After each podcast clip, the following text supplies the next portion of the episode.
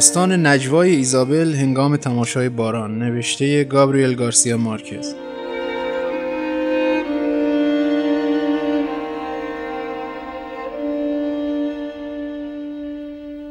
در یک روز یک شنبه بود که زمستان سر رسید. هنگامی که مردم از کلیسا بیرون می آمدند.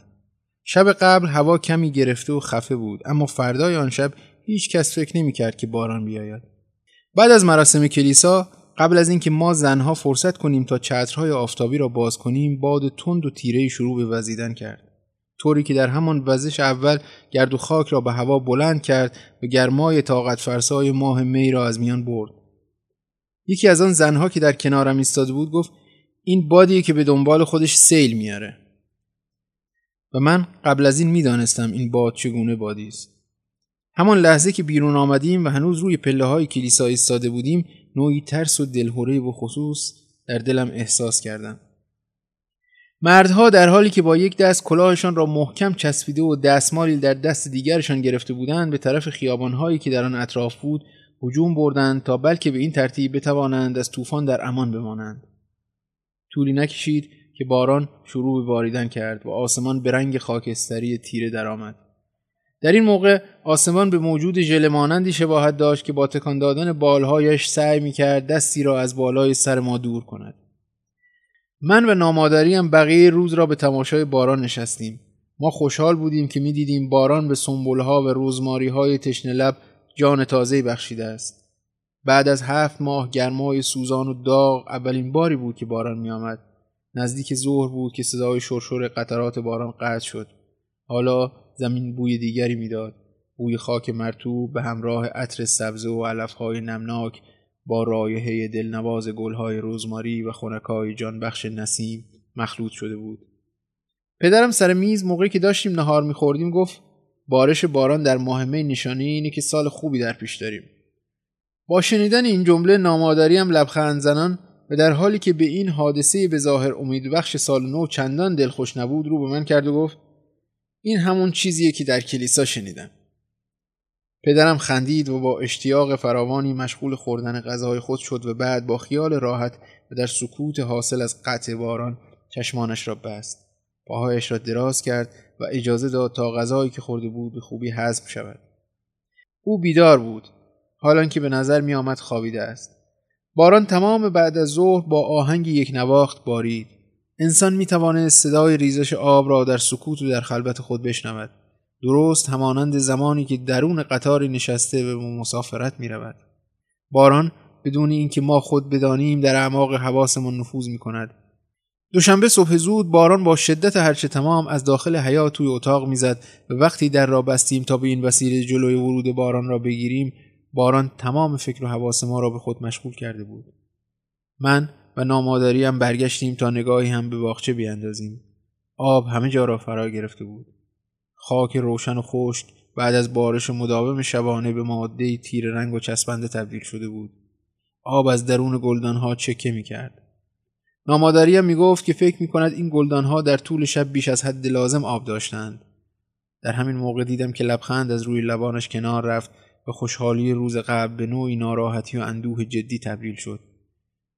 گفتم حق با شماست. بهتره که از سرخپوستا بخوایم تا قطع کامل باران گلدانها را در ایوان بگذارند.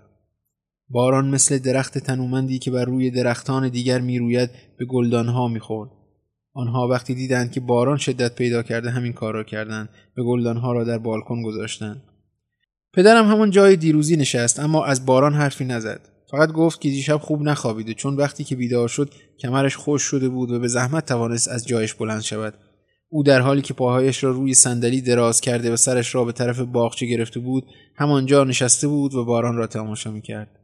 بعد از ظهر نزدیکی های غروب آفتاب پدرم گفت که انگار هوا هرگز روشن نخواهد شد.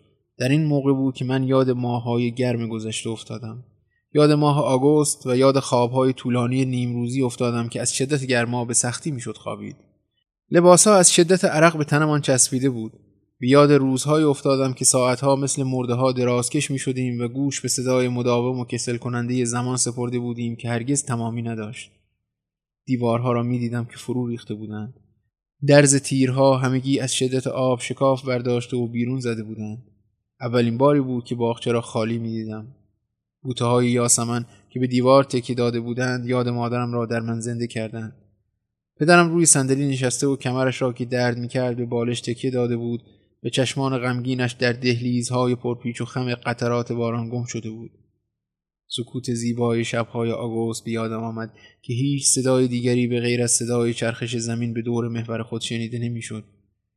این سکوت غمبار که همه جا را فرا گرفته بود مرا نیز به یک بار تحت تأثیر خود قرار داده بود.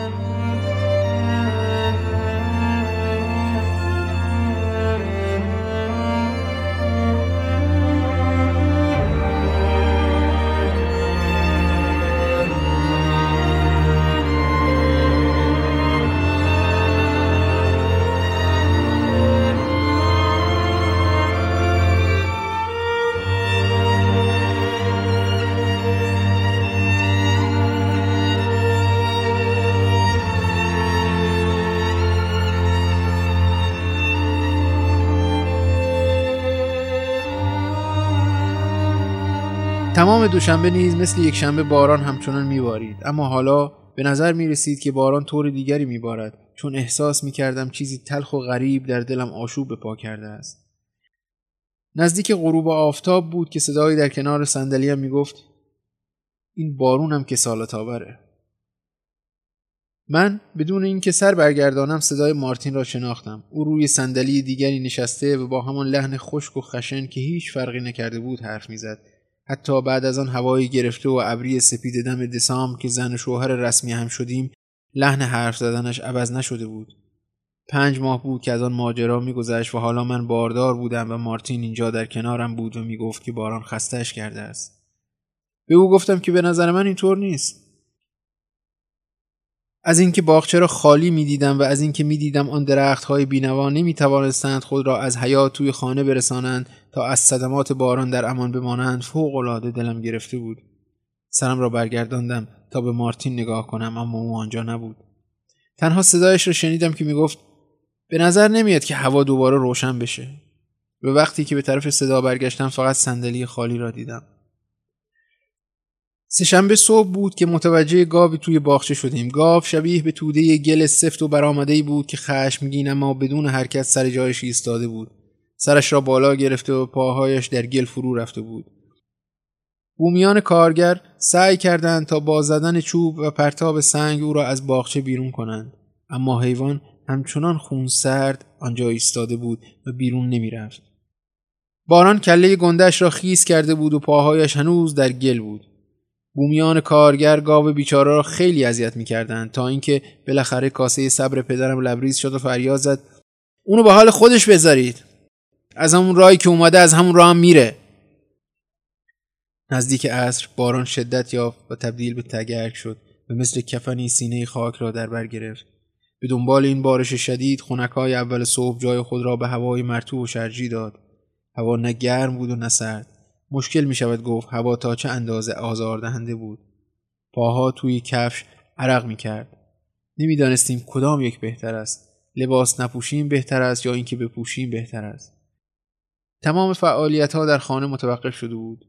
ما در بالکن نشسته بودیم و حالا مثل روز اول توجهی به بارش باران نداشتیم. دیگر احساس نمی کردیم که باران می آید.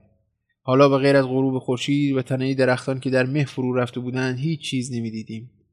غروب غمانگیز خورشید به شما همان احساسی را می‌دهد که وقتی از خواب بیدار می‌شوید در میابید که غریبه ای را خواب دیده اید. می‌دانستم که امروز سهشنبه است. بیاد دو قلوهای جرم و مقدس افتادم. آنها دو دختر کور بودند که هر هفته به خانه ما می آمدند تا برایمان آوازهای ساده بخوانند. آوازهای تلخ و حزنانگیز که از حوادث ناگوار خبر می‌داد. غیر از صدای باران صدای دو قلوهای نابینا را هم میشنیدم. و تصور می‌کردم که آنها در خانه هستند. بی صدا نشستند و منتظرند تا باران بند بیاید و آنها بتوانند بیرون رفته و آواز بخوانند فکر می کردم حتی زن گدای توی بالکن که هر سهشنبه بعد از ظهر برای گرفتن شاخه همیشه شاداب و خوشبوی لیمو می آمد دیگر نمی آید. آن روز ما مزه دهانمان را نمیفهمیدیم. نامادری هم سر ظهر یک بشقاب سوپ را که طعم چندان خوبی نداشت به همراه تکه نان بیاد سر کشید. اما واقعیت این بود که ما از عصر دوشنبه تا حالا چیزی نخورده بودیم و فکر می کنم از آن موقع به این طرف فکرمان هم کار نمی کرد. باران جسم ما را فلج کرده و فکرمان را از کار انداخته بود. بدون هیچ گونه مقاومتی تسلیم اسیان قوای طبیعت شده بودیم. تنها گاو بود که بعد از ظهرها کمی جنبش و حرکت از خودش نشان می‌داد. ناگهان قرش مهیبی در گرفت و وجودش را به لرزه درآورد. پاهایش با قوت هرچه تمام در گل نشست. حیوان زبان بسته مدت نیم ساعت همچنان بی حرکت ماند و تکان نمی‌خورد. مثل این بود که مرده بود اما توان زمین افتادن نداشت. گویی تمایل به زنده بودن او را از افتادن باز داشته بود تا اینکه بالاخره این تمایل به ایستادگی توان مقابله با جسم حیوان را نیافت و مغلوب پیکر از این مجسه حیوان شد. پاهای جلویی خم شدند اما پاهای عقبی براق و تیره حیوان تا آخرین دقایق تقلا می کردند و هنوز سر پا بودند. ولی پوزه خیس حیوان در گل فرو رفت و بالاخره در سکوت تنهایی آرامش تدریجی و در حالی که به غیر از جسه بزرگ خودش کسی دیگری در کنارش نبود و نهایتا در یک مرگ با شکوه به زمین افتاد. از پشت سر صدایی شنیدم که گفت روحش به سوی آسمون پر کشید و من برگشتم ببینم صاحب صدا کیست. در همین هنگام در آستانی در زن گدای سشنبه ها را دیدم که در این طوفان آمده بود و شاخه خوشبوی لیمو را می‌خواست.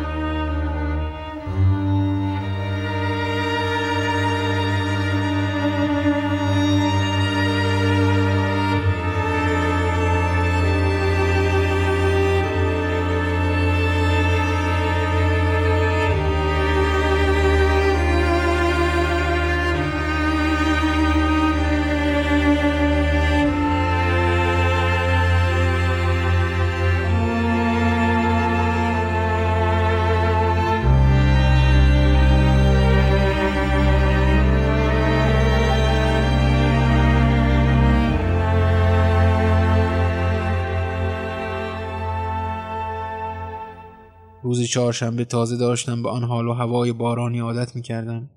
اما این عادت طول نکشید. موقع رفتن به اتاق نشیمن میز را دیدم که کنار دیوار افتاده و سندلی ها را رویش انباشته بودند. در طرف دیگر جعبه ها، صندوق ها، خرت ها و سایر لوازم خانگی را کنار نرده ها جمع کرده بودند. با دیدن وضع در هم بر هم و این منظره آشفته احساس تو خالی و پوچی کردم. مثل اینکه شب اتفاقاتی افتاده بود. خانه به هم ریخته بود بومیان کارگر گاجیرو لخت و پا برهنه در حالی که پای شلوارشان را تا زانو بالا زده بودند میز و صندلی ها را به دوش گرفته و به اتاق نهارخوری می بردند. نارضایتی به وضوح در سیمایشان دیده می‌شد از اینکه نمی توانستند دم برآورند از بغض فرو خوردهشان گرفته تا نیازهایشان و احساس حقارت در هر قدمی که با پشتکار فراوان زیر باران برمی داشتند دیده می‌شد. من بی هدف و بدون آن که خود بدانم چه می‌خواهم به این سو آن سو می‌رفتم. احساس می‌کردم به علفزار متروکی تبدیل شدم که در آن خزه و گلسنگ کنار قارچ های نرم سمی و چسبنده در زیر رطوبت و سایه گیاهان دیگر رویده است. من در اتاق نشیمنی ایستاده بودم و شاهد منظره ویرانگر میز و سندلی هایی بودم که روی هم انباشته شده بودند. ناگهان صدای نامادریم را شنیدم که از توی اتاق به من هشدار می‌داد که مواظب خودم باشم. ممکن است سینه پهلو بشوم. درست در همین موقع بود که متوجه شدم آب تا قوزه که پایم بالا آمده است. سیل خانه را فرا گرفته و سطح وسیعی از کف اتاق پر از آب تیره و گلالودی بود که سیل با خود همراه آورده بود. تا ظهر چهارشنبه باز همه جا پر از آب بود. هنوز ساعت سه بعد از ظهر تمام نشده بود که تاریکی زودتر از همیشه همه جا را فرا گرفت. هوا لطیف اما حزنانگیز بود. بومیان گواجیرو در سکوت همانند لشکری شکست خورده خسته و رنجور از تقیان نیروهای طبیعت روی سندلی ها کنار دیوار چون باطمه زده بودند. لحظه به لحظه بر تاریکی هوا افسوده می‌شد. در همین موقع خبرهایی از بیرون به گوش می رسید. کسی آنها را به درون خانه نیاورده بود گویی خبرها یک به یک به دقت در کنار ظروف، زباله ها، حیوانات مرده و اشیاء دیگر به همراه سیل آمده بودند. اخبار اتفاقات روز شنبه همان روزی که هنوز باران خبر از حادثه ناگوار مشیت الهی می‌داد دو روز طول کشید تا به خانه ما برسد. مثل این بود که نیروی طوفان روز چهارشنبه این خبرها را به خانه آورده بود. در همان موقع با خبر شدیم که سیل کلیسا را فرا گرفته و انتظار می‌رفت که به زودی ساختمان کلیسا فرو بریزد. آن شب یک نفر که به چشم خودش ندیده بود خبر آورد که قطار از شنبه نتوانسته است از روی پل رد شود. به نظر می آمد که جریان آب ریل ها را از جای خود کنده باشد. و باز در همین موقع بود که خبردار شدیم زن بیماری که در بستر بیماری افتاده بود ناپدید شده و بعد از ظهر همان روز همراه با سیل توی حیات یکی از خانه ها دیده شده است. در حالی که وحشت از سیل و طوفان سراپای وجودم را فرا گرفته بود روی یک صندلی نشسته پاهایم را جمع کردم و در تاریکی به این مه خفقان آور چشم دوختم. نامادریم را دیدم که چراغ به دست در آستانه در ظاهر شد. او به ارواحی شباهت داشت که من از حضورش هیچ ترسی نداشتم. هرچه باشد من هم در این وضعیت غیرعادی دست کمی از او نداشتم. به طرفم آمد. سرش را صاف گرفته بود و چراغ هنوز در دستش بود. از آب رد شد و به بالکن رسید. بعد گفت که ما باید حالا دعا کنیم. من یک لحظه متوجه پوست خشک و چروکیده صورتش شدم. انگار که همین الان از قبل بیرون آمده بود. او در حالی که روبرویم ایستاده بود و تسبیحی در دست داشت گفت حالا باید دعا کنیم. آب قبرها رو باز کرده و مرده های بیچاره حالا توی گورستون روی آب شناورن. به احتمال زیاد خیلی خوابم نبرده بود که از بوی تند و زننده همانند بوی اجساد متلاشی شده از خواب بیدار شدم. با دستم محکم مارتین را که در کنارم خور و پف کرد تکان دادم به بیدارش کردم. بعد پرسیدم متوجه نشدی؟ و او گفت که متوجه چه چیزی؟ و من گفتم بو این باید بوی مرده ها باشه که جریان آبونا رو با خودش به خیابون کشونده. من از فکر این مسئله وحشت زده بودم اما مارتین به سمت دیوار برگشت و خوابالود با صدای گرفته گفت این چیزیه که تو از خودت ساختی. زنهای باردار همیشه خیال باف هستن.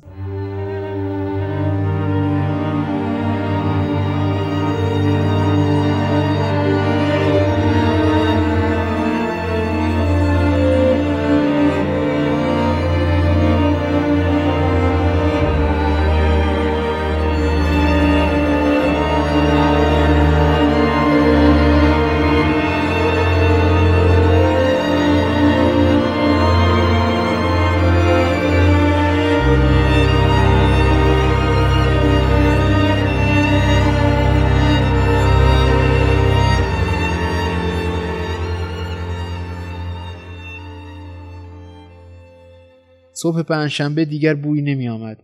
با از بین رفتن این بو حس غریب و نگرانی روز گذشته من هم از بین رفت. پنجشنبه ای در کار نبود.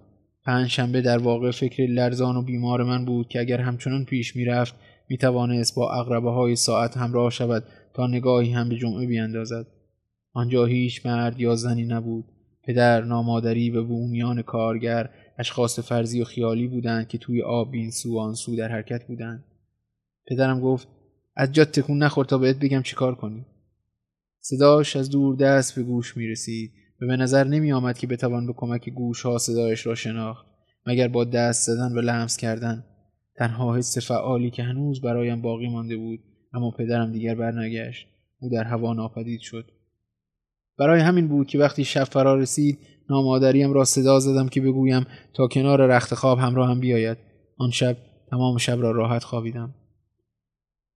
فردای آن روز هوا همچنان مثل روز گذشته بود. بی رنگ بی بو و بدون دما. به محض اینکه از خواب بیدار شدم پریدم و روی صندلی نشستم. چون چیزی در درونم می‌گفت که هنوز قسمتی از حواسم کاملا بیدار نشده است. سپس صدای سوت قطار را شنیدم. یک سوت ممتد طولانی و اندوهناک که از دست طوفان میگریخت. با خود گفتم حتما جای راه رو باز می‌کنن. به نظرم اومد که صدایی از پشت سرم پاسخ داد. کجا؟ در حالی که به طرف صدا نگاه می‌کردم پرسیدم کسی اونجاست؟ بعد نامادریم را دیدم که دست لاغر و درازش را به دیوار تکیه داده بود. گفت منم. و بعد من از او پرسیدم صدای قطار رو میشنوی؟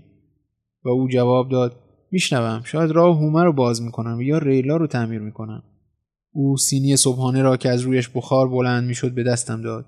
بوی سس سیر و روغن جوشیده می‌داد. دست پاچه از نامادریم پرسیدم ساعت چنده؟ و او با آرامی گفت باید دوروبر دو نیم باشه. با این همه قطار دیر نکرده. گفتم دو نیم؟ چطور تونستم این همه بخوابم؟ و او گفت مدت زیادی نیست که خوابیدی. بیشتر از سه ساعت نمیشه. در حالی که میلرزیدم احساس کردم بشقاب از میان دستهایم رها شد و به زمین افتاد. گفتم دو نیم جمعه؟ و او گفت دو نیم پنجشنبه فرزندم. هنوز ساعت دونی روز پنجشنبه است.